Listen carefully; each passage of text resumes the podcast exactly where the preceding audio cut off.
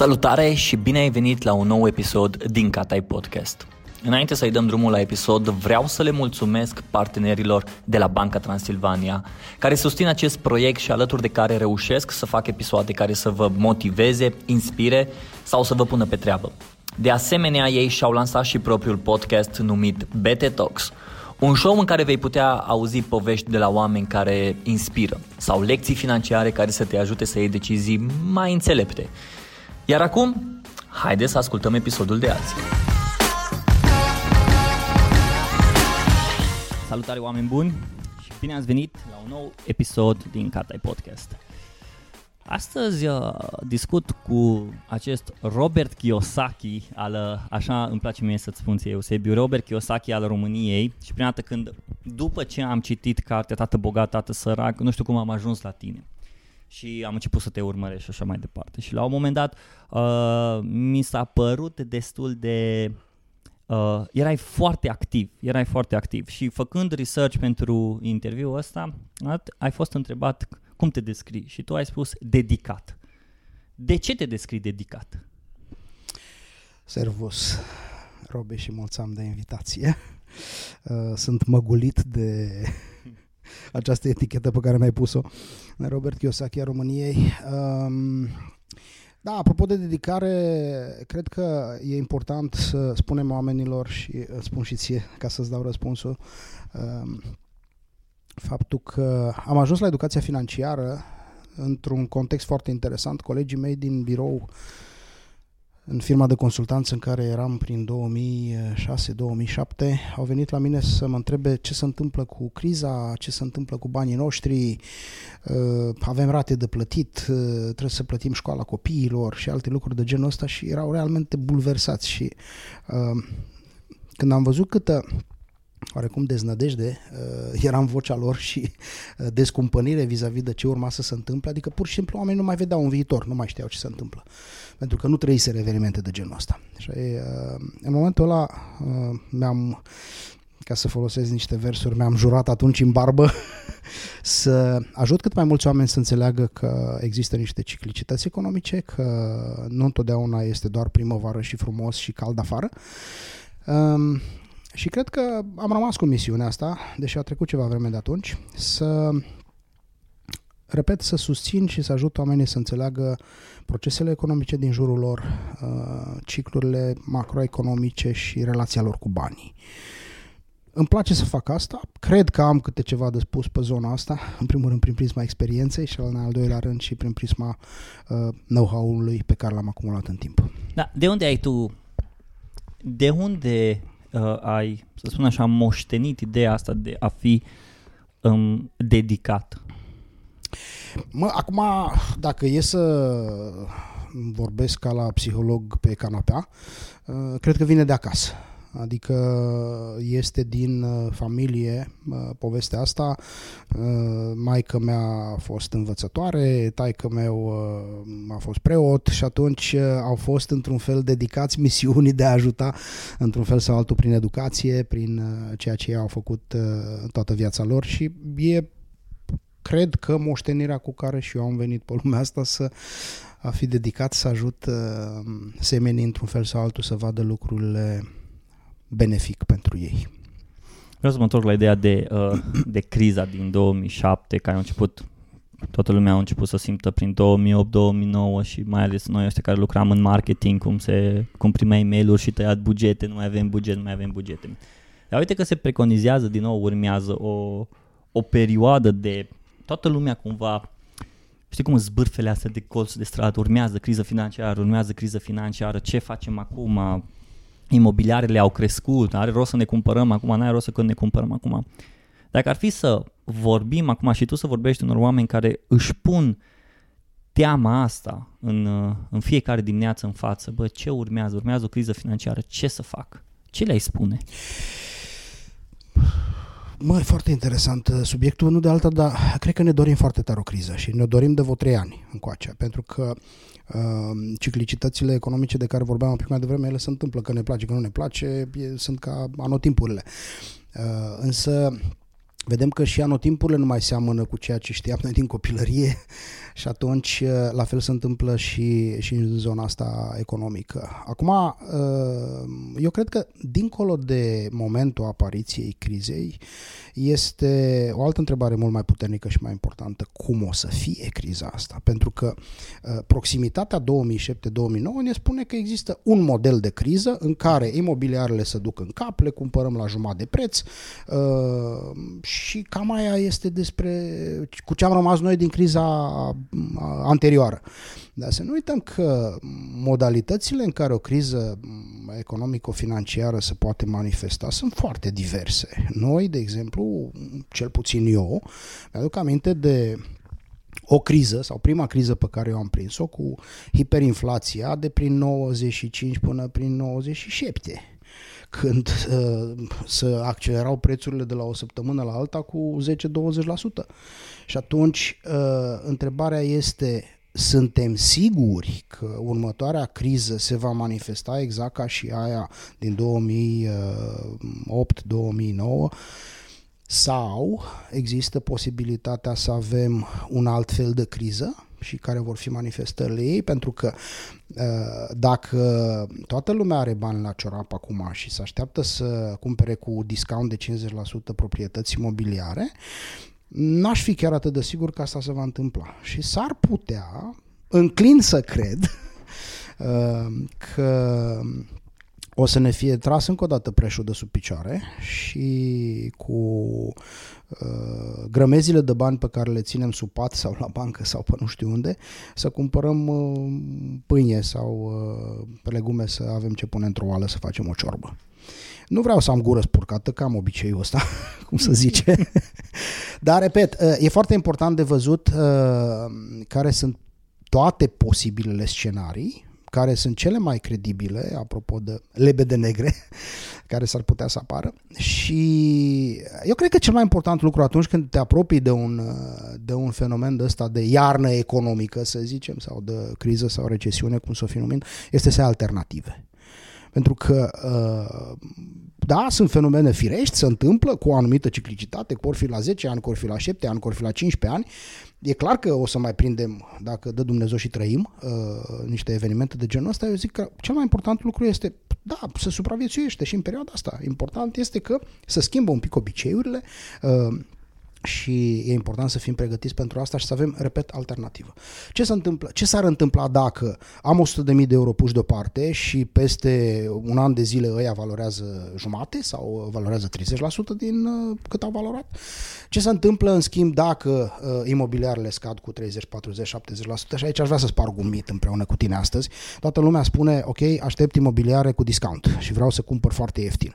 Ceea ce uităm cu toții este că nu suntem investitori sofisticați. Noi nu avem stomac de investitori. Noi avem stomac de uh, oameni cu minți care merg la servici, care câștigă 1000, 2000, 3000, 5000 de euro pe lună, care știu să pună niște bănuți deoparte, știu să meargă la bancă să-și facă un credit și așa mai departe.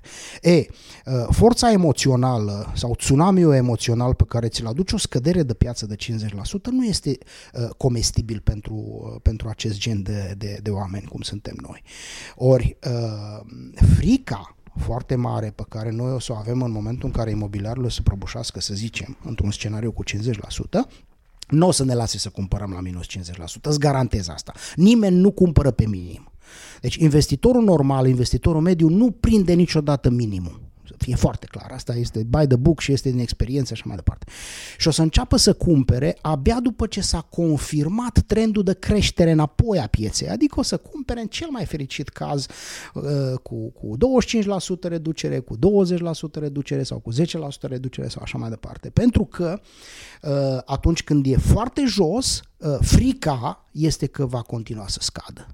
Și normal că nu cumperi. Chiar dacă a scăzut la 500 de euro metru pătrat, spui, Doamne ajută, poate ajunge la 300 sau... Și stai și aștepți, și, stai până... și aștepți până când ce? Până când începe să crească și să confirmă trendul de creștere. Și atunci o să Și abia cumperi. atunci cumperi. Și atunci față de situația inițială tu nu o să fii niciodată la minim. Tu o să fii undeva la jumate din minim sau așa mai departe. Înțelegi de? Hmm. Mi se pare foarte interesant. Adică nu te gândești Pentru că mulți care au mentalitatea asta de investitor să cumpere proprietăți sau să investească în, în afaceri, ei se uită la toate contextele din jur, nu se uită doar la un anumit trend. În schimb, noi ca și uh, oameni care mergem la lucru și după aceea să te gândești să-ți iei o casă sau să-ți iei ceva, a, tu, tu banii pentru tine nu sunt un cash flow care intră și ies, intră și ies, intră și ies. Banii pentru tine, tu te-ai dus, ai lucrat și după aia ți-ai plătit cheltuielile, ți-ai folosit, nevo- uh, ți-ai împlinit nevoile și după aia ai și anumite dorințe. Un concediu, o mașină, mai ceva, un laptop și așa mai departe. E, atunci deja intervine când imobiliarul respectiv sau când, hai să vorbim despre imobiliare, când imobiliarul respectiv pentru tine este o nevoie sau o dorință. Pentru mine, ideea asta de nevoie și dorință a fost prima, prima mea întrebare când am intrat în marketing și uh, un CEO m-a întrebat dacă ar fi să vinzi între nevoie și dorințe ce ai vinde. Și de atunci, pentru mine, mintea mea e nevoie și dorințe, nevoie și dorințe. Foarte Ce e asta, știi? Și ca și om care vrei să-ți cumperi imobiliare, stai să te gândești, ok, casa asta, apartamentul, îi o nevoie, trebuie să mă mut pentru că uh, trebuie să mă mut din apartamentul de unde am stat pentru că deja să avem trei copii, patru copii, ne călcăm pe picioare, stăm două Mhm, ore la baie, unul după altul. Și atunci încep să te uiți să vezi, ok, că de fapt eu nu o să cumpăr o dorință, vreau o casă mai mare unde să-mi pun cele două mașini în garaj, ci o să-mi cumpăr o nevoie pentru că am nevoie de un spațiu mai mare și să câștig mai mult timp, fiecare cu baia lui, fiecare uh, în camera lui, să fim mai organizat și așa mai Mhm, departe. mhm. Cum vezi tu treaba asta de cum îți dai seama de următoarele investiții pe care un, un, un cuplu să facă, un, un căsătorit sau necăsătorit sau uh, de imobiliare, pentru că toată lumea vorbește și ai vorbit despre criza financiară și așa mai departe. Cum vezi chestia asta? Bă, Robi, uh, am întâlnit sute de oameni și am conversat poate chiar cu mii uh, pe, pe subiectul ăsta și de aici am extras o concluzie. Eu spun, la ma- nivelul de maturitate și de înțelegere pe care l-am astăzi, că un cuplu sau o familie are nevoie în viață de trei case. Uh, și nu e din aia cu năstase nu știu câte case, ci este din, uh, este din nevoia reală de, de, de a avea un acoperiș deasupra capului, care știm cu toții că este chiar la baza piramidei lui Maslow și așa mai departe. Uh, prima casă e casa mică, cum îi zic eu, o garsonieră cu, cu o saltea și o cafetieră arhisuficient pentru faza aia, da? O farfurie și două linguri? Exact, și uh, să fim sănătoși, pentru că nu stai pe acasă. Tot timpul ești ieșit, ești plecat cu prietenii, vacanțe, călătorii, city break-uri și așa mai departe. În momentul în care apar copiii, deja se schimbă nevoile. Da? Este primul, uh, primul shift uh, și este upgrade-ul uh, la, pe care ar trebui să-l faci. Ideal ar fi ca uh, numărul de dormitoare să fie egal cu numărul pruncilor plus băi, plus toate celelalte, ca să poți sta, cum zici, confortabil, să nu stai la coadă la baie și așa mai departe. Uh, și vine momentul celălalt important, cel în care pleacă copiii de acasă, pentru că uh, societatea noastră s-a schimbat foarte mult în, în ultimii zeci de ani. Copiii nu mai rămân să locuiască cu părinți, indiferent cât de mare e casa, să fie foarte clar asta, și indiferent cât de bine e poziționată chiar în centrul Clujului sau chiar pe deal, Cofi al Feleacului sau orice alt deal, uh, pruncii nu mai vor să stea cu părinții din considerente pe care de- deja le știm și probabil că n-are rost să le discutăm acum. Și în momentul ăla deja tu trebuie să faci un downgrade la casa ta. Degeaba ai uh, 5 dormitoare și așa mai departe, că nu cred că îți folosește, uh, mai spun eu în glumă, să-ți chemi uh, baba la cină cu walkie-talkie și ea să vină pe role. Știi? Și oricum, casa asta pe care tu ai, ai, ai, ai cumpărat-o și fiecare copil cu camera lui, tu la un moment dat, mentalitatea părinților de, în ziua de azi și ce am auzit e că o să cumpăr casa asta și la fiecare dau o sumă de bani să poată să-și facă o casă, să-și ia o, un apartament sau cine știe ce vor să facă și ei, nu, ne ajunge un apartament, două camere și suntem sănătoși. Exact. Și uh, vine faza 3 când, cum spun, copiii pleacă și ar trebui să, să te întorci la nevoile tale reale din momentul respectiv. Da, e posibil să-ți vină copiii în vizită, poți să stea liniștiți la hotel sau așa mai departe, uh, dar uh, cred că nu merită să ții case de 300 de metri pătrați pentru două vizite pe an cât o să primești de la copiii tăi. Hmm.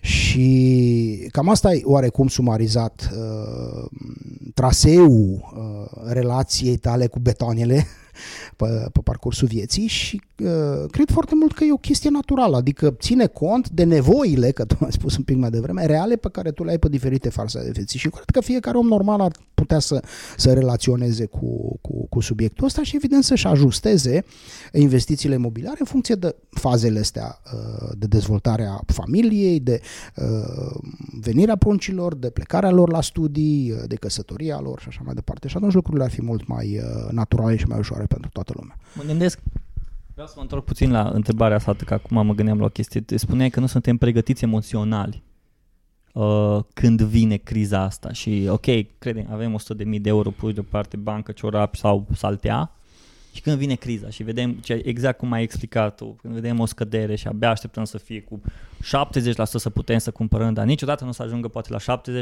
70%, ci începe să crească. Și mi-a plăcut foarte mult și rămân cu ideea asta, dar pregătirea asta emoțională în criză, spunem cum se face și cum putem, cum aș putea eu să mă pregătesc pentru emoțional pentru criza asta financiară? Mă, e, foarte, uh, e foarte important și interesant subiectul ăsta, pentru că uh, un om normal, teoretic, n-ar trebui să se pregătească să fie un trăgător de elită. Uh, un războinic uh, al luminii sau așa mai departe. Pentru că asta e treaba lui. Scopul lui este să cultive pământul, să crească legume, să-și vadă de familia lui și așa mai departe. Okay? Uh, nu știu dacă ar trebui să fim neapărat foarte, foarte concentrați spre zona asta de, de, de pregătire emoțională la nivelul experților. Deci asta cred că e o confuzie foarte mare și fac o mică paranteză. Uh, sunt foarte multe uh, slogane de astea și uh, claimuri în piață cu investește ca Warren Buffett sau ca uh, Bill Gates sau așa mai departe. Bă, oameni buni, să ne, să ne înțelegem, uh, nu mai aberați. Uh, ăia sunt alt animal. Da? Genetica lor este cu totul alta. Dumnezeu a pus în mintea lor și, și, și în mod, modul lor de a face lucruri altceva decât ne-a dat nouă în traistă. Da? Nu mai cred că trebuie să copiem, să fim nu știu cum. Fii ca tine și vezi obiectivele și nevoile și dorințele tale și uh, fii fericit cu, cu, uh, cu provocările suficiente pe care le ai în, în postura ta. Evident că trebuie să ne pregătim emoțional și nu doar emoțional, zic că trebuie să ne pregătim și material pentru criză. Și atunci întrebarea este următoarea. Bun, da, criza următoare va fi cu inflație. Care sunt acele instrumente financiare care nu se depreciază în inflație? Și răspunsul este simplu ca la proști. Aur, Uh, terenuri, proprietăți imobiliare și așa mai departe. Cum spuneam uh, mai săptămânile trecute, așteptăm criza de 3 ani de zile. No, bun, imaginează că cu 3 ani de zile, cu banii pe care îi aveai atunci, puteai să cumperi un apartament de 70.000 de euro, care acum valorează 100.000 de euro, dar cu cei 70.000 de euro deja ai fi câștigat uh, uh, 30.000 de euro prin uh, aprecierea proprietății tale și între timp poate mai fi câștigat și chiria pe care uh, o luai dacă închiriai apartamentul ăla, să zicem că ar fi fost doar cu scop de investiție. Dar așteptând așa la cotitură cu bani în mână, uh, nu știu ce, cel mai propice moment în care să pice para mălăiață și să-ți vie ție marea pleașcă de cumpărat cu minus 50%, mie se pare o tâmpenie pe bune. Adică uh, mi se pare că atât de tare ne băgăm în seamă, cum să zice, și ne credem de importanți, uh, încât uităm să ne trăim viața, știi? Hmm. Te rog. Da, da, da, da, vreau să zici. Uh, și asta zic că și pregătirea asta emoțională în principiu este, bă, hai să facem niște rezerve, cumpărăm și noi niște lingouri de aur, niște monede, le punem deoparte, Doamne ferește dacă se întâmplă niște chestii extrem de grave, să avem backup-ul ăsta. Sau uh, dacă sunt niște instrumente financiare cu venit fix, cum sunt obligațiunile, titlurile de stat și așa mai departe, băi, ălea, în principiu, indiferent de ce se întâmplă în perioada respectivă, o să-ți producă 4% dobândă sau 5% randament sau 6% sau așa mai departe. Pune niște din alea în portofoliu astfel încât să-ți echilibrezi cumva riscul. Eu cred că strategia uh, financiară pentru oamenii normali, și eu tot, tot, tot asta spun, hai să facem educație financiară pentru oameni normali, nu pentru sofisticați. Da? Ei știu să-și facă foarte bine strategiile lor financiare și nu au nevoie de educație financiară de bază. Da?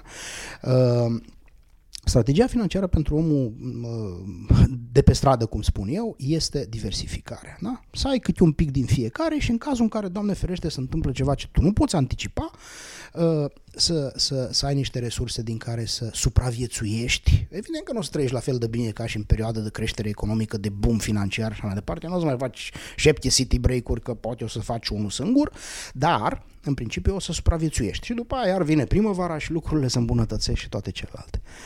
Ai început discuția despre uh, educația financiară și mi-am notat, mi-am notat pentru că ești un mare evanghelist al, educa, educa, al educării financiare la nivel național și local și vreau să te întreb de unde a trebuit să înceapă și când a trebuit să înceapă educația financiară oamenilor de pe stradă?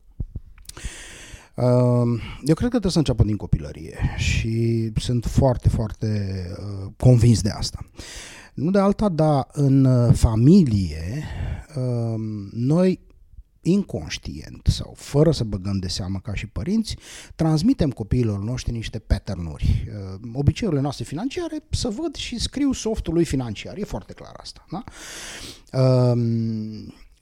El ca și uh, emanație, să zic așa, a familiei noastre, se va manifesta exact ca și ce am învățat acasă, confirmare ceea ce am spus la începutul podcastului, uh, de ce sunt eu dedicat, pentru că am văzut asta acasă.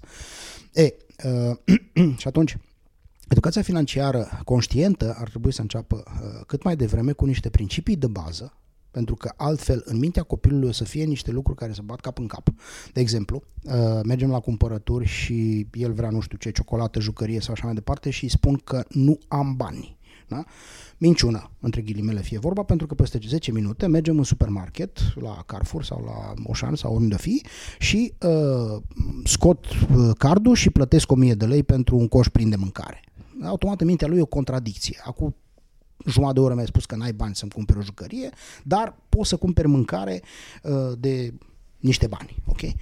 Și uh, deja am, am început să, să-l bulversăm, da? În uh, sensul ăsta. Și atunci este mult mai firesc să-i spui uh, copilului apropo de nevoie și dorință, chiar ai nevoie de jucăria asta, uite mai ai șapte, sau să instituim un principiu, vei primi o jucărie nouă doar în momentul în care una din cele vechi va fi donată unui copil mai sărac decât tine, sau așa mai departe, sau se defectează, sau o vinzi, sau facem ceva cu ea. Adică eu cred că sunt mult mai importante principiile uh, sădite de mici în relația lor cu banii decât uh, răspunsuri de astea din uh, fondul grădinii cu lasă-mă în pace că n-am bani și uh, ai mâncat prea multă ciocolată astăzi și așa mai departe. Și asta se bazează clar pe, pe niște principii de educație financiară, dar uh, ce-i păcat este că nici părinții nu sunt pregătiți să facă educație financiară pentru prunci. Și atunci trebuie să găsim cumva uh, acest balans între a face educație financiară în grădiniță, a face în after school, a face în școală și a face cu familia educație financiară. Eu cred că sunt trei elemente foarte, foarte importante uh, pe care ar trebui să le avem în vedere. Educația în familie, educația în școală și autoeducarea individului în momentul în care el simte că are nevoie de niște informații suplimentare pe o anumită zonă sau alta. Cum se... Să spunem că părinții nu sunt educați, auto, uh, nu sunt educați financiar și vor să înceapă să învețe să, să se duce financiar. Uh, care ar fi principiile și care ar fi pașii pe care tu le-ai recomanda de unde să înceapă, de la ce să se uite, uh, ce idei să-și pună pe foaie ca să poată să înceapă să, cel puțin să pentru că primul pas l-a făcut, ok, trebuie să gândesc să-mi fac o educație financiară. Al doilea pas e cum fac educația asta financiară. Puh, uh, provocator uh, ce, ce mă pui să fac, pentru că e un proces aici, într-o prima fază. Adică, eu cred că apropo de nevoie și dorință, pornește de la durere chestia asta. Adică dacă nu te doare suficient de tare faptul că n-ai bani și n-ai frustrări suficiente, că nu-ți ajung banii și colegii tăi merg în șapte vacanțe și tu nu poți să faci asta și ți-ar trebui nu știu ce mașină, dar n-ai cum să ți-o permiți, and so on, nu se declanșează această nevoie de a, de a te educa financiar. Și dacă nu se declanșează nevoia, trece pe lângă tine orice fel de carte de educație financiară, orice fel de Kiyosaki sau de Burkash sau de Dave Ramsey sau oricine o fi fost el în, în lumea asta, nu te, nu te atacă, nu te, nu-ți provoacă niciun click și nicio nevoie. Și atunci, uh, eu cred că pe fondul ăsta de, de nevoie efectivă reală, bă, aș vrea să câștig mai mulți bani sau aș vrea să fac niște investiții mai profitabile sau am nevoie de niște bani pentru o anumită construcție sau așa mai departe, în momentul ăla este momentul declanșator, e, e punctul critic pe care uh, îl conștientizezi. Pasul numărul unu din perspectiva mea este următor. Pune mâna și fă niște uh, desene, să zic așa, financiare, fă un buget. Adică, bă, ce intră, ce iese, hai să analizăm de ce n-am bani. Pentru că probabil câștig ca toți colegii mei, da, sunt mână spartă pe nu știu ce, fumez prea mult sau cine știe, am nu știu ce hobby-uri costisitoare sau alte lucruri de genul ăsta sau îmi place să-mi cumpăr țoale mai des decât alții sau alte lucruri de genul ăsta. Deci primul lucru ar fi să monitorizezi într-un fel să vezi pe ce să duc banii. În al doilea rând, uh, după ce ai înțeles chestia asta, este să începi să-ți uh, plănuiești uh, cheltuielile, adică un fel de bugetare deja uh, în, în viitor și să hotărăști, mă, uite, mai tăiem din asta, mai reducem din aia, că și așa nu mănânci cu șapte guri sau uh, aruncăm 30% din ceea ce cumpărăm și umplem în frigider, știi? Uh, după care vine uh, o, o etapă foarte importantă de, ok, care sunt obiectivele? Unde vreau să ajung? Și cam ce ar trebui să fac, cu cât ar trebui să crească veniturile mele, astfel încât să pot să ajunge la obiectivele respective. Să-mi cumpăr o casă de 200.000 de euro peste 5 ani, să-mi cumpăr o mașină de 50.000 de euro peste 3 ani sau să mă duc în 3 vacanțe sau așa mai departe. Pentru că toate sunt cifre. Adică ce e foarte fain la partea asta financiară este că nu e despre uh, povești cu vreau mai mulți bani, ci este despre pe bune chiar câți bani vrei, pune mâna și scrie. A, că ți frică să scrii un milion de euro, că nici măcar nu știi câte zerouri are? Înțeleg asta, dar pune mâna și scrie și dacă scrii de suficiente euro, să dai seama că distanța de la 1000 de euro cât câștigi astăzi până la un milion de euro e destul de mare. Chiar și în zerouri e mare. și eu nici nu cred că e chestia asta de cum erau mai de mult ideile astea cu The Secret, pune pe monitor și toată ziua te uiți să vezi și the universul o să-ți dea. Adică eu unul, ce am văzut și asta am văzut în familia mea, e că Uh, tatăl meu avea, avea, făcea o chestie și am luat principiul ăsta și în familia noastră. Tot timpul când primea salarul, uh, aveam, un, aveam două sertare. Și uh-huh. într-un sertar, acolo erau banii, acolo erau banii. Și spunea, ok, cine vrea poate să ia de aici. Însă, înainte să pună banii, avea o agendă. Și în agenda acolo scria, ok, întreținerea, asta, motorină, atât îmi trebuie, uh, mai trebuie să cumpărăm nu știu ce, mai trebuie să facem nu știu ce și toate le trecea trăgea linie, totalul, astea sunt cheltuielile. Bun, cu ce rămânem? Cu atâta. Din asta îi dădea la maică mea și zice, ok, poftim. Tu care administrezi uh, apartamentul, casa, familia, cumpărături, haine la copii și așa mai departe, în momentul de față trebuie să te descurci cu banii ăștia. Și atunci și bun, și mama avea salar și, și, și ea făcea plăți și așa mai departe, dar cumva se pornea prima dată, ok, haide să ne acoperim nevoile de supraviețuire, ce ai spus tu. Și în mintea mea deja era un lucru natural. În momentul când ne-am căsătorit pentru noi, era, după ce m-am căsătorit, pentru noi deja era normal. Ok, punem toți banii la loc. Pe masă. Exact, și avem plicuri. Avem plicul de cheltuiele la casă, avem plicul de uh, chestia asta pe care le faci ca și voluntar și donații și așa mai uh-huh. departe. Avem plicul de, uh, dacă vrem să mergem într-o excursie și uh, Diana, soția mea, are și un plic de backup. Acolo tot timpul pune un plic de backup. La un moment dat m-am și trezit după vreo 2 ani. ce cu banii ăștia? Îți banii de backup? Da, și eu, oh, nu, hai să merg. Nu, nu, nu, de nu-i atingem. Cum să nu-i atingem? Că îți bani de backup. Dar ideea a fost foarte interesantă, cumva ce spuneai tu. E o matematică, e clar. Ok, vrei să-ți cumperi o mașină de 30.000 de euro și tu ai un salar de 750 de euro, ce poți să faci să-ți cumperi mașina respectivă?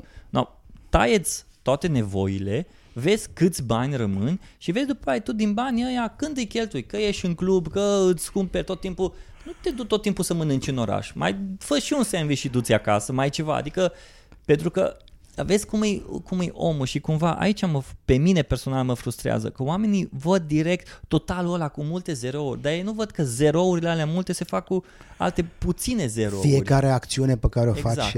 Exact, David exact. Bach are o, o, o chestie foarte faină, mi-a plăcut la nebunie chestia asta, zice late factor, știi? Mm. Adică zice, băi, băi, că în fiecare dimineață tu te duci cu tabieturile tale și ți iei cappuccino mare cu 5 dolari bucata și așa mai departe și te desfeți cu el și toate celelalte. Zice, nu, imaginează că povestea aia, timp de nu știu cât, 10, 20, 30 de ani, uh, ți-ai păpat o mașină, știi? Sau uh, obiect, obiectivul tău de a avea o mașină de 30.000 de euro în fiecare zi să depărtează cu 5 euro de tine, știi? Da, ceea ce nu-i greșit, adică ia-ți cappuccino, dar nu veni după aia după 5 ani că, bă, trebuie să-mi cumpăr o mașină. Păi uite-te, unde ai fost dacă, acum 5 ani, tu dacă în fiecare zi te-ai dus, ți-ai luat cappuccino cu croissantul taman în centru orașului, unde e și mai scump și după aia tu te trezești că îți trebuie și ce mașină, că uite, colegul ce mașină și-o cumpărat. Corect, corect. Asta se numește amânarea satisfacției, știi? Adică dacă vrei un obiectiv mare, în principiu ar trebui să tragi de tine și, și se aplică foarte bine în toate domeniile, și în sport, și în artă, și în ce vrei tu. Adică, frate, dacă vrei să fii campion mondial la orice, la bob, la schi, la așa mai departe, nu stai tăzoa în crâșmă cu tăți uh, colegii tăi, ci te duci să faci antrenamente, frate, adică alegi altceva. Uh-huh. Și la fel și în uh, povestea asta cu, cu finanțele și cu banii. M-aș întoarce un pic la povestea cu plicurile și la povestea cu, cu, cu backup-ul, pentru că, uh, așa cum spui, e nevoie de o structură. Uh-huh. Adică, ok, bugetul ăla și faptul că ți-ai numărat uh, pe ce să duc banii, uh, va trebui după aia să, să-ți aducă un plus de, de plănuire. Și aici eu am uh, o regulă și eu împărtășesc cu drag cu toată lumea, că și eu am ajuns, mă rog, după mulți ani la, la formula asta, uh, că sunt niște procente care se aplică în principiu cam la toată lumea, uh, indiferent de venit, că câștigi 700 sau 1000 sau 7000 de euro pe lună. 10% să duc spre donații și spre a ajuta pe cei din jurul tău și aici e o latură și spirituală și de alte forme și nu insist pe chestia asta de ce trebuie făcută. La un moment dat o să constați că nu se poate fără ea. Până atunci mai... Eu, eu din punctul meu de vedere, e un principiu, un principiu de viață. Corect. Așa este. După care uh, puneți vreo 10% pentru distracție adică fă hobby-urile și tabieturile tale apropo de cappuccino și așa mai departe și fii fericit cu asta, dar nu de 90% din bani, ci de 10%. Da. După care, atenție, uh, vine un, un, un element pe care foarte rar îl uh, găsesc în, în obiceiurile oamenilor, adică partea asta de dezvoltare. 20% pentru uh, partea de ce privește viitorul, development și dezvoltarea ta ca și individ, te duci la cursuri, cumperi cărți, uh, crești tu ca și, ca și om uh, și partea de investiții.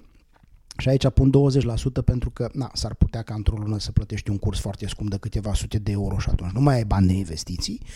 Uh, dar în următoarele 2-3 luni, toți 20% se duc spre investiții. Și uh, asta e, un fond foarte important și mai uh, apare acest fond de uh, trai, cum îi zicem noi, undeva 60% îți rămân pentru traiul curent. Acum, uh, direcțiile astea și procentele sunt indicative, nu o să poți să faci asta de mâine, automat îți împarți uh, banii în direcția asta, ci, uh, mă rog, e, e o formulă de calcul. Și fondul ăla de backup de care vorbești, eu am o recomandare să nu-l țineți cash, pentru că e tentant să-l tot vezi în casă. Și atunci uh, noi îl punem la bancă într-un cont în care există dublă semnătură și nu există card, adică uh, trebuie să mergem amândoi de mânuță la bancă să scoatem banii aia de acolo.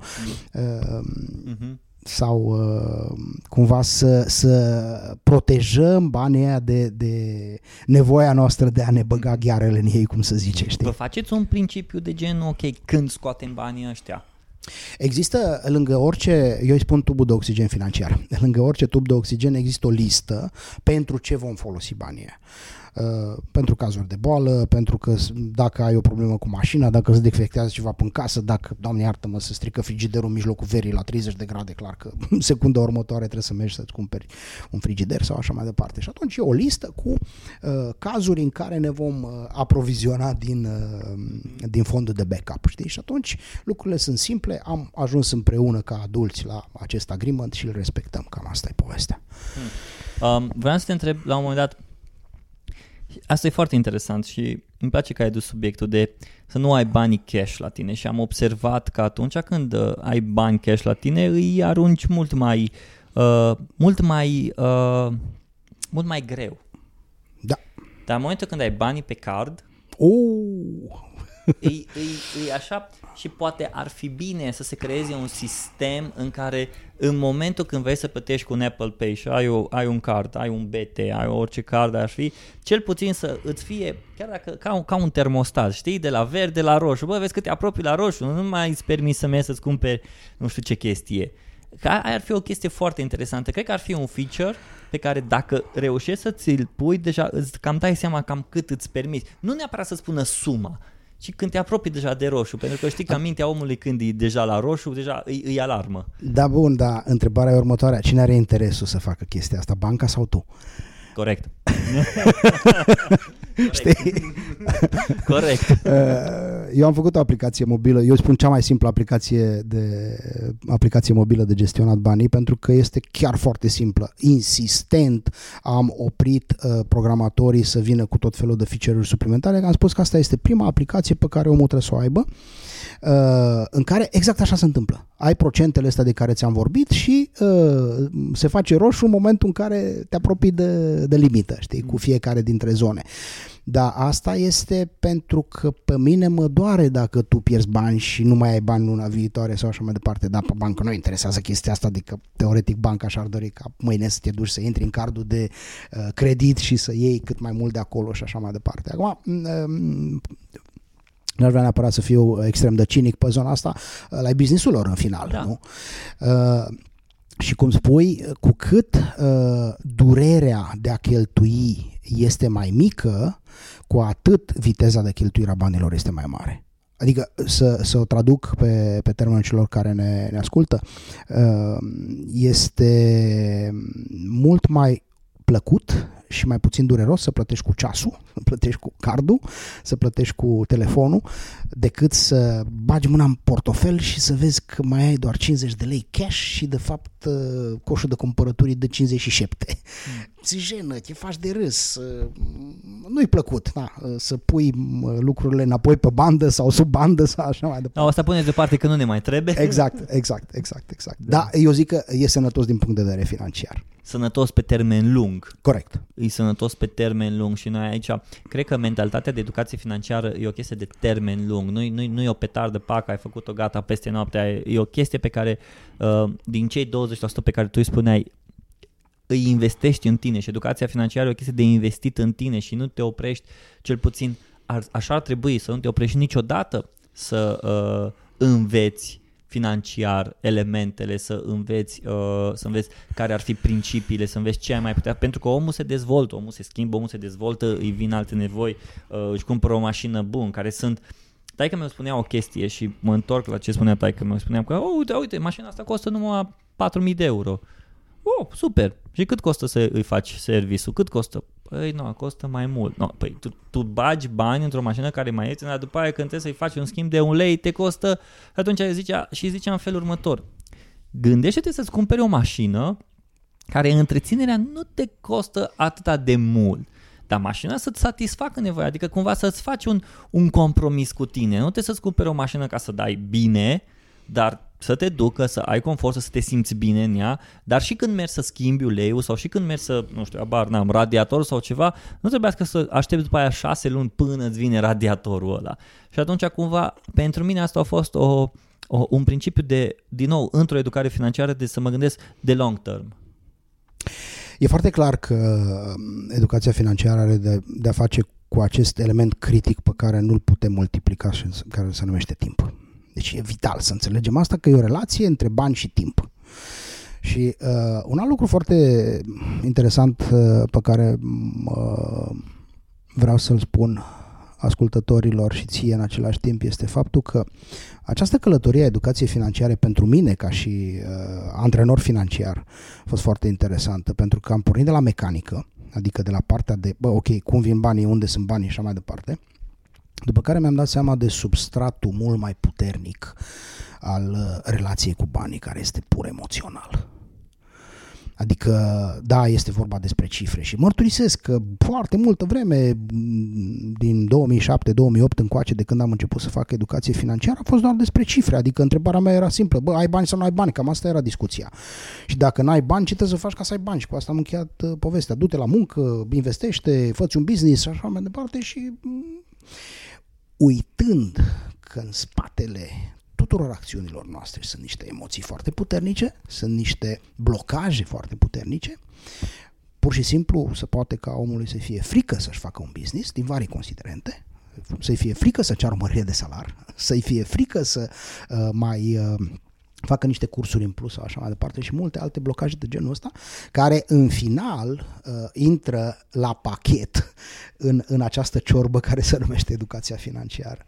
Știi? Și uh, cred că e un lucru foarte important apropo de ce spuneai tu de zona asta de dezvoltare, ca după ce treci de zona asta de mecanică, de ok, cât sunt cifrele, câți bani mi-ar trebui, care e compromisul pe care ar trebui să-l fac cu mașina mea pe viitor, cu casa mea, cu, cu uh, vacanțele mele, cu investițiile mele, de ce să mai investesc eu nu știu ce fond de pensii sau chestii de genul ăsta. Măi, am auzit atâta cinism la tinerii din ziua de astăzi încât eu am rămas blocat. Vorbeam cu studenți, îți dai seama, majoritatea sub, sub 20 de ani uh, și le vorbeam despre cum ar trebui să fie bătrânețea lor, faptul că nu o să mai primească pensii de la stat, că se vor reforma sistemele de pensii și așa mai departe și ei râdeau și spuneau, a, păi noi ne ajungem până la 65 de ani.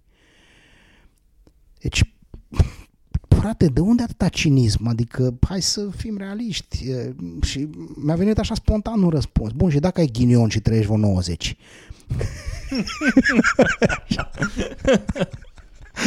Știi? No, și uh, asta cred că e foarte important de, de, de conversat Bun, ce e în spatele cortinei? Pentru că show-off-ul vedem cu toții. Vedem că omul are o mașină mișto, care are o casă faină, că așa mai departe. Uh, ceea ce se vede în exterior este, este uh, palpabil, tangibil, vizibil, da? Dar întrebarea este care e mecanica din spate. Da. Uh, pentru că avem, în primul rând avem niște preconcepții și buzunarele pline de etichete să le lipim pe toți cei din jurul nostru. A, știu eu cum a făcut aia banii sau știu eu ce țepe odată la de a ajuns milionar sau miliardar sau așa mai departe. Adică e mult mai simplu să ne justificăm într-un fel eșecul nostru financiar, uh, uh, coborându-i pe cei care au avut succes financiar și aruncând cu toate noroaiele din, din jurul nostru uh, împotriva lor. Dar întrebarea la finalul zilei este următoarea. Ce te blochează pe tine să faci un milion, două milioane, cinci milioane, zece milioane, 20 de milioane de euro? Păi unii dintre cei care erau în sală când am pus întrebarea asta au spus, dar nici nu vreau să fac 10 milioane de euro. Perfect, frate, dar atunci nu te mai compara cu ăla și nu mai discuta cu el. Adică uită-te în altă parte, uită-te la cei care fac 50.000 de euro sau 30.000 de euro pe an și compară-te cu ei. Adică e foarte important să înțelegi liga în care joci. Și nu poți să-l obligi pe om să urce pe Everest dacă n-are chef. Deci pe Everestul financiar urcă numai ăia care chiar vor să pună steagul acolo. Da? Ceilalți probabil că se duc pe tabăra de bază, fac poze cu șerpașii, uh, mai fac două selfie-uri și rămân acolo. Alții se duc la tabăra intermediară 1, alții la tabăra 2 și așa mai departe. Adică fiecare în călătoria asta financiară și alege uh, locul în care se oprește în funcție de ce emoții poate să ducă.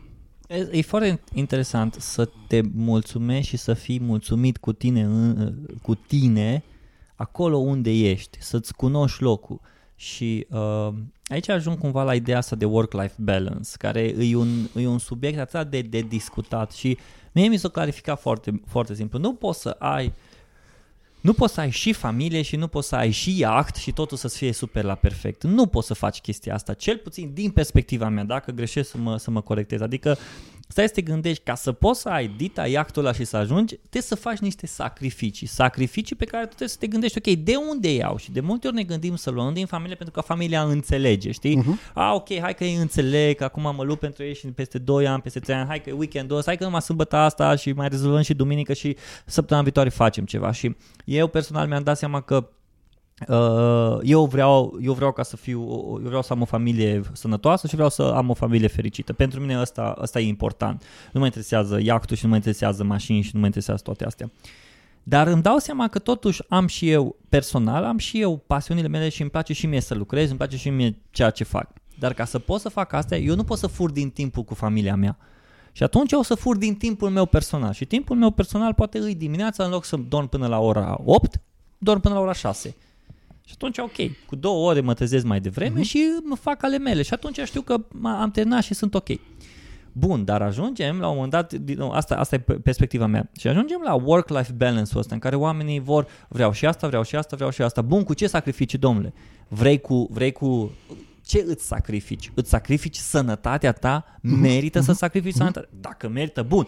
Dar să nu te aud peste 10 ani, bă, îs în perfuzii și am reușit să-mi cumpăr Ditai uh, iahtul. Că nu o să te bucuri de el. Cel puțin asta e perspectiva mea. Care e perspectiva ta? Cum vezi tu lucrul ăsta?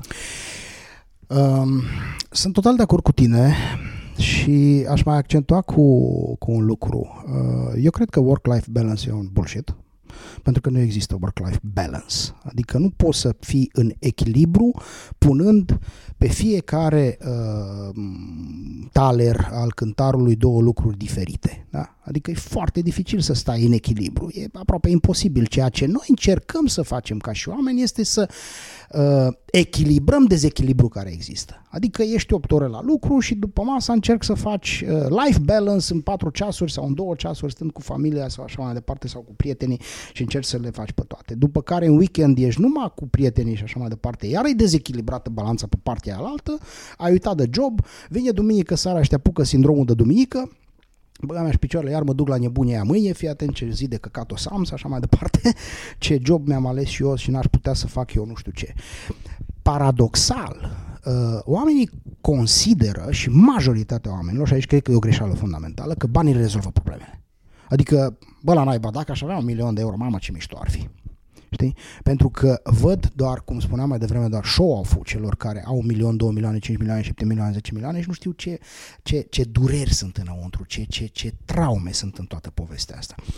Uh, Recomand tuturor uh, cartea Andrei Roșca, uh, fosta redactoriță șefă de la Capital, Cei care schimbă jocul. Este una dintre cărțile de antreprenoriat pe care eu aș face-o obligatorie de citit în toate școlile românești de la clasa doua, dacă se poate înainte, ca să vadă oamenii ăștia pe ce să construiește uh, capitalismul autentic în România după uh, 89 încoace. Pentru că sunt exemplele unor business-uri importante pentru România, gen Dedeman uh, și așa mai departe, uh, cu istoria oamenilor care au construit businessul ăsta, nu ce vedem noi, mamă, au mai făcut ăștia încă un magazin și al doilea și al 40-lea și au trecut de un miliard de euro, cifre de afaceri și uite ce au cumpărat și mai departe, ci este povestea lor dinaintea succesului pe care noi îl vedem.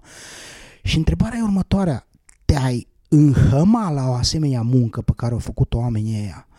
Uh, și nopți nedormite și stres și bancă și Dumnezeu să ferească ce, ce, ce uh, travaliu, să zic așa, uh, există în spatele fiecărui business la care ne uităm acum și zicem, mamă, ce noroc au avut ăștia. Păi frate, ce noroc au avut că dacă ne uităm, majoritatea dintre ei au avut niște copilării traumatizante, da?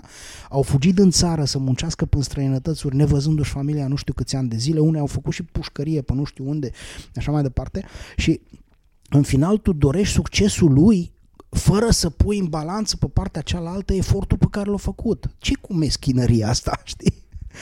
Adică, uh, cum spui, în final este despre ce preț plătești ca să ajungi undeva, uh, să fii pe sticlă, să fii pe Forbes, să fii pe nu știu unde uh, și zici, mamă, ăsta e norocos. Nu știu dacă e vorba despre noroc, ci e vorba despre foarte mult efort și despre niște lucruri pe care, repet, majoritatea dintre noi nu cred că am fi în stare să le facem ca să obținem rezultatele. Și atunci, întorcându-ne și dând pagina, eu cred că fiecare dintre noi uh, ar trebui să, să fim recunoscători pentru ceea ce avem în traistă Uh, genetic vorbind, talanții pe care i-am primit și să ne bucurăm de contextul în care suntem. A, vrei să faci mai mult și e bine să faci mai mult, evident, nu uita că și asta se face cu efort și cu transpirație și cu, uh, și cu, cu muncă în, în final. Eu cred și mă întorc aici la, la ceea ce spuneam uh, mai devreme despre educație, că am uitat să accentuez asta și o fac de fiecare dată.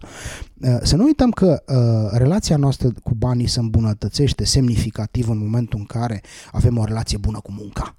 Da, să ne înțelegem despre asta foarte clar, pentru că uh, circulă tot felul de, de, de povești pe internet cu venit pasiv și mamă ce de bani fac ăia că au închiriat trei case și uite ce, uh, și uite ce de uh, chirie încasează în fiecare lună sau așa mai departe. Să nu uităm că pentru banii ăia, ca să cumpere trei case, au muncit în Germania sau în Anglia sau în Spania sau pe nu știu unde și-au rupt oasele de parte de familie sau așa mai departe. Deci nu există succes peste noapte, unul la mână, doi la mână, uh, nu prea există uh, bunăstare și prosperitate fără muncă.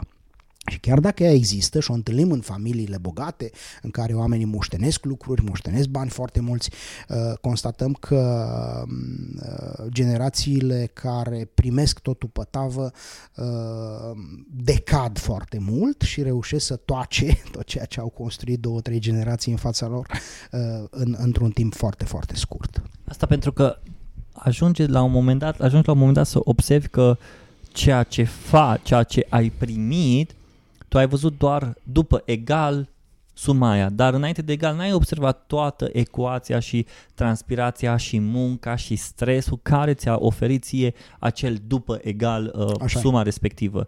Și cred că aici, și îmi place foarte mult cum ai accentuat, ideea asta de a învăța mentalitatea de uh, ce înseamnă să muncești și ideea asta de a, dacă vrei să faci bani învățat direct din școală, ideea asta de antreprenor. Și bine, nu cred că toată lumea trebuie să fie antreprenor și nici nu cred că asta ar trebui să fie, dar cred că mentalitatea asta de antreprenor ar trebui cel puțin să o avem și să ne gândim la ea, nu neapărat să o și, uh, să ne o și înfăptuim, știi? Uh, și atunci stau să mă gândesc că ce face un antreprenor? Ok, riscă, dar nu riscă ca un nebun. Uh, în același timp, un antreprenor uh, își face și calculele înainte să riște și cred că un antreprenor poate să fie și un lider care să conducă. Atunci te uiți să vezi care sunt, ok, calitățile unui antreprenor. E ciudat să, să te uiți acum să, ok, vreau să fiu ca și Steve Jobs. Ok, bun, Steve Jobs, o condus, o făcut. Cu ce costuri? Din nou, tu vrei să faci toate chestiile, vrei să-ți pornești un business, vrei să cum erau acum, nu știu dacă mai e acum, anul trecut sau acum 2 ani cu bitcoinurile și cu toată lumea. Acum, acum 7-8 ani oamenii, băieții stăteau la masă la cafenele și își cumpărau mașini și vindeau mașini și telefoane și toate astea și acum 2 ani toți cu bitcoinuri, toți cu asta, știi? Și cumva ajungi, vei câștigul ăsta peste noapte.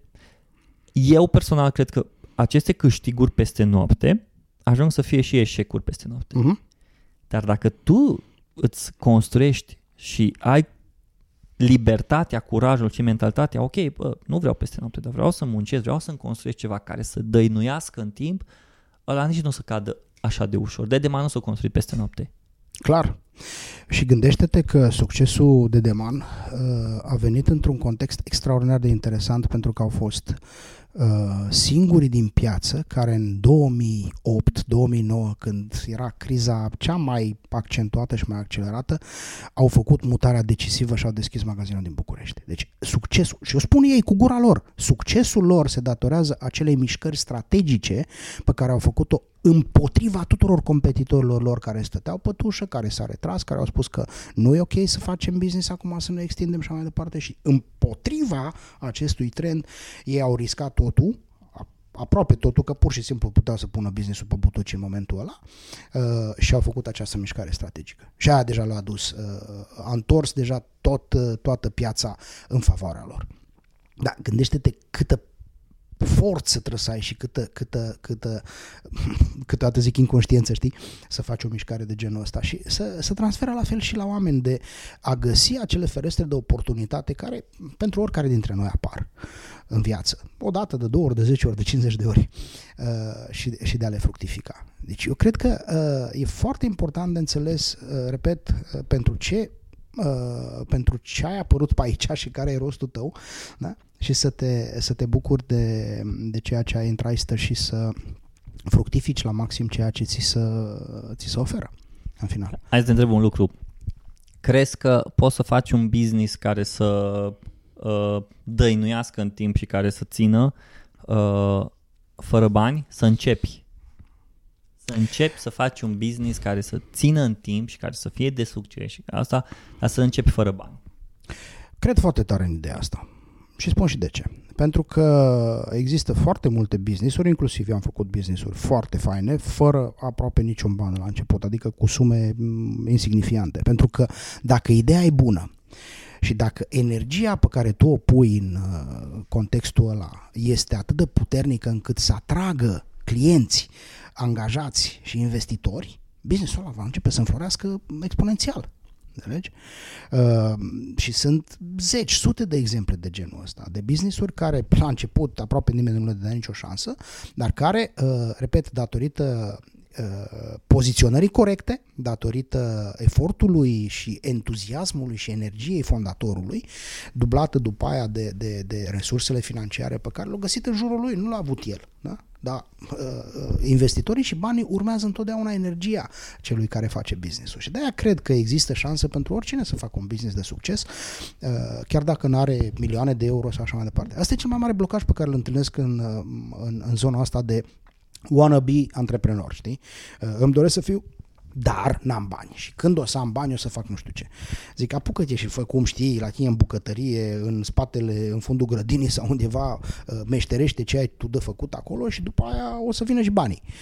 Dacă faci o chestie bună, uh, resursele nu o să te ocolească. Și pf, avem exemple destule. Uită-te la donuterie, de exemplu, uită-te la uh, UiPath, care a fost un business făcut de niște programatori care au plecat dintr-o firmă de programatori, frate. S-au luat doi, e mână și s-au dus, hai să facem o chestie, înțelegi? Ce crezi că au plecat cu milioane de euro după ei? Nu. Au făcut un business de miliarde în câțiva ani buni. Da. Vezi că astăzi, astăzi trăim într-o, într-o, uh, într-un moment, într-un timp al, al lumii în care poți să faci orice și poți să te conectezi cu oricine folosindu-te de internet. Adică te duci în spatele grădinii și uh, începi să faci o masă, să începi să faci ceva. Îi, îi tragi trei poze și o pui pe Facebook sau o trimiți către prieteni. Bă, uite, am făcut chestia asta. Dacă îți place, dă la cineva cu îi place și îi fac, uite-te, îi fac trei pe gratis sau îi fac ceva. Deci cumva să se vadă și cred că aici pasiunea contează foarte mult. Adică oamenii vor să lucreze cu oameni care sunt pasionați de ceva. Pentru că ăla care e pasionat, ăla e atent la detaliu, ăla bigu, biguiește acolo și se uită la ele și se uită la toate detaliile ca să iasă cât mai bine. Din mâna lui nu o să iasă o prostie, nu o să iasă un rahat, o să iasă ceva cu care tu să te mândrești. Și atunci când pornești un proiect, când pornești un business, îl pornești din ceva de ceea ce îți place. Îți place să scrii? Fă un blog, îți place, vrei să fii cu un camera, nu mai știu cu cine povestea și spunea că vrea să învețe filmare și să facă filme și să fie director de filme, dar nu se duce la facultatea de filme că învață prostii. Vin cu ăștia cu, bă, folosește camera, uite, acum 27 de ani se folosea camera aia. Dar pe mine mă interesează să se folosea camera aia, pe mine mă interesează de fac filmul ăsta, cum îl fac cu telefonul, cum pot eu să-l fac să fie și, și cel mai popular, cel mai cunoscut. De atunci mentalitatea lui s-a schimbat. Nu mai vrea să meargă la asta de filme, ci vrea să meargă la asta de business. Și foarte interesant că poți să pornești astăzi orice business vrei și fără bani, atâta timp cât ești pasionat de ceva. Absolut, absolut, susțin asta foarte mult și m-aș întoarce un pic la povestea, ai menționat mai devreme The Secret.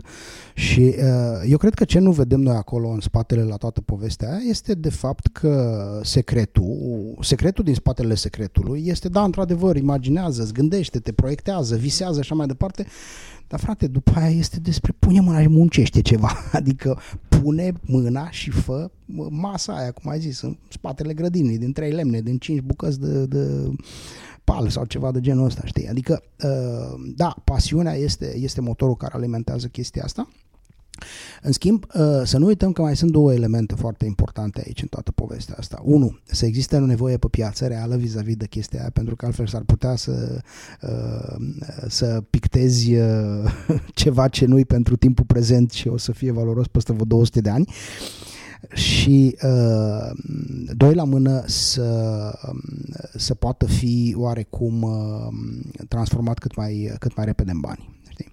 Adică să fie ancorat în realitate, să aibă nevoie, să existe o nevoie și doi să poată fi monetizată nevoia respectivă. Pentru că altfel, din păcate, uh, nu o să vină banii spre tine să poți accelera business-ul respectiv, o să fie doar în domeniul de hobby. Asta înseamnă că tu deja trebuie să dai seama care o să fie valul care vine sau cumva să uh, anticipezi valul dar nu să vină peste 500 de ani și ok, uite, asta, urme, asta e valul care urmează să vină și mm-hmm. încep să crezi mm-hmm. ca să fiu mm-hmm. poate primul din piață, nu înseamnă să fiu cel mai bun, să fiu primul, lumea să se uite la mine, ok, pot să fie alții care sunt mai buni ca mine, dar să reușesc să fac uh, acel business care, care eu, vezi ca și în junglă, deschizi drumul și tot timpul lumea o să te, urmă, o să te urmeze. Chiar dacă tu, chiar dacă o să fie alții mai buni care o să facă drumul mai bun și o să înceapă să-l facă asfaltat, dar tu ai intrat în junglă și tu ai fost primul care ai bătătorit drumul. De multe ori ai cel mai mult de pierdut, că ai fost primul care da. a făcut chestia asta, dar întotdeauna, întotdeauna lumea o să se, o să vadă, bă, uite, ăla a făcut chestia asta și o să-ți ceară poate un sfat, poate o să zică, uite-te, bă, tu am văzut că te-ai dus acolo. De ce te-ai dus încolo? Și deja o să încep să dezvolți chiar și din chestia asta un, uh, un business sau habar n-am, poate un alt drum care să le ajute pe om să meargă. Uh, îmi place foarte mult pentru că am vorbit despre criza financiară, am vorbit despre educație financiară, am vorbit despre business, am vorbit despre bani, am vorbit despre, uh, despre uh, cum să îți gestionezi banii. Și aș vrea cumva să finalizez discuția noastră și să ajungem care crezi tu că sunt, uh, care, ce crezi că lipsește mediului de afaceri din România în momentul de față? Hmm. Foarte faină întrebarea ta. Uh, Poate să fie paradoxal răspunsul. Eu cred că mm, nu-i lipsește nimic. Și o să mă explic. Unii spun că e vorba de lipsă de forță de muncă. Alții spun că e vorba de lipsă de finanțare. Alții spun că e vorba de lipsă de experiență antreprenorială, vezi uh, antreprenoriatul american, uh, evreiesc și așa mai departe de sute sau mii de ani. Um, așa cum spuneam un pic mai devreme și m-aș lega de afirmația asta, avem în principiu tot ce avem nevoie ca să facem performanță globală. Ne-ar trebui un pic mai mult curaj și un pic mai mult focus. Nu spun că lipsesc, pentru că nu lipsesc, ele sunt prezente, pentru că altfel n-am face nimic. Doar că ar trebui accelerate lucrurile astea, pentru că avem foarte puține business-uri românești, puține, numărabile, uh, finit să zic până în 100, care sunt prezente internațional. Uh, unele într-adevăr de foarte mare succes, cum este UiPath. În schimb, mi-aș dori foarte mult să văd ca inclusiv business-uri de 2 milioane, de 3 milioane, de 5 milioane de euro cifră de afaceri să înceapă să se gândească la ce înseamnă abundența și piața uh, europeană, piața americană, piața, știu eu, din Africa, piața din Orientul apropiat și așa mai departe și să avem uh, curajul să să ne etalăm uh, calitățile, dacă chiar le avem, spre, spre zone de genul ăsta. Și uh, partea asta de focus, uh, eu zic că e foarte importantă pentru că antreprenorul român e un animal, cu ghilimele spun acum, uh, care miroase foarte rapid oportunitățile și ce am constatat că este foarte neplăcut este că după ce au început să facă 2, 3, 4, 5 ani un lucru, observă că există o oportunitate într-o industrie conexă. Și aici o să fiu foarte direct. 2006-2007, business-uri care mergeau foarte bine și au luat tot profitul și l-au băgat în imobiliare. Și știm zeci de exemple de genul ăsta. Uh, după care au dat kicks în imobiliare, dar n-au mai putut nici să-și rea business-ul pe partea aia altă, pentru că și acolo piața se, se contractase suficient de tare.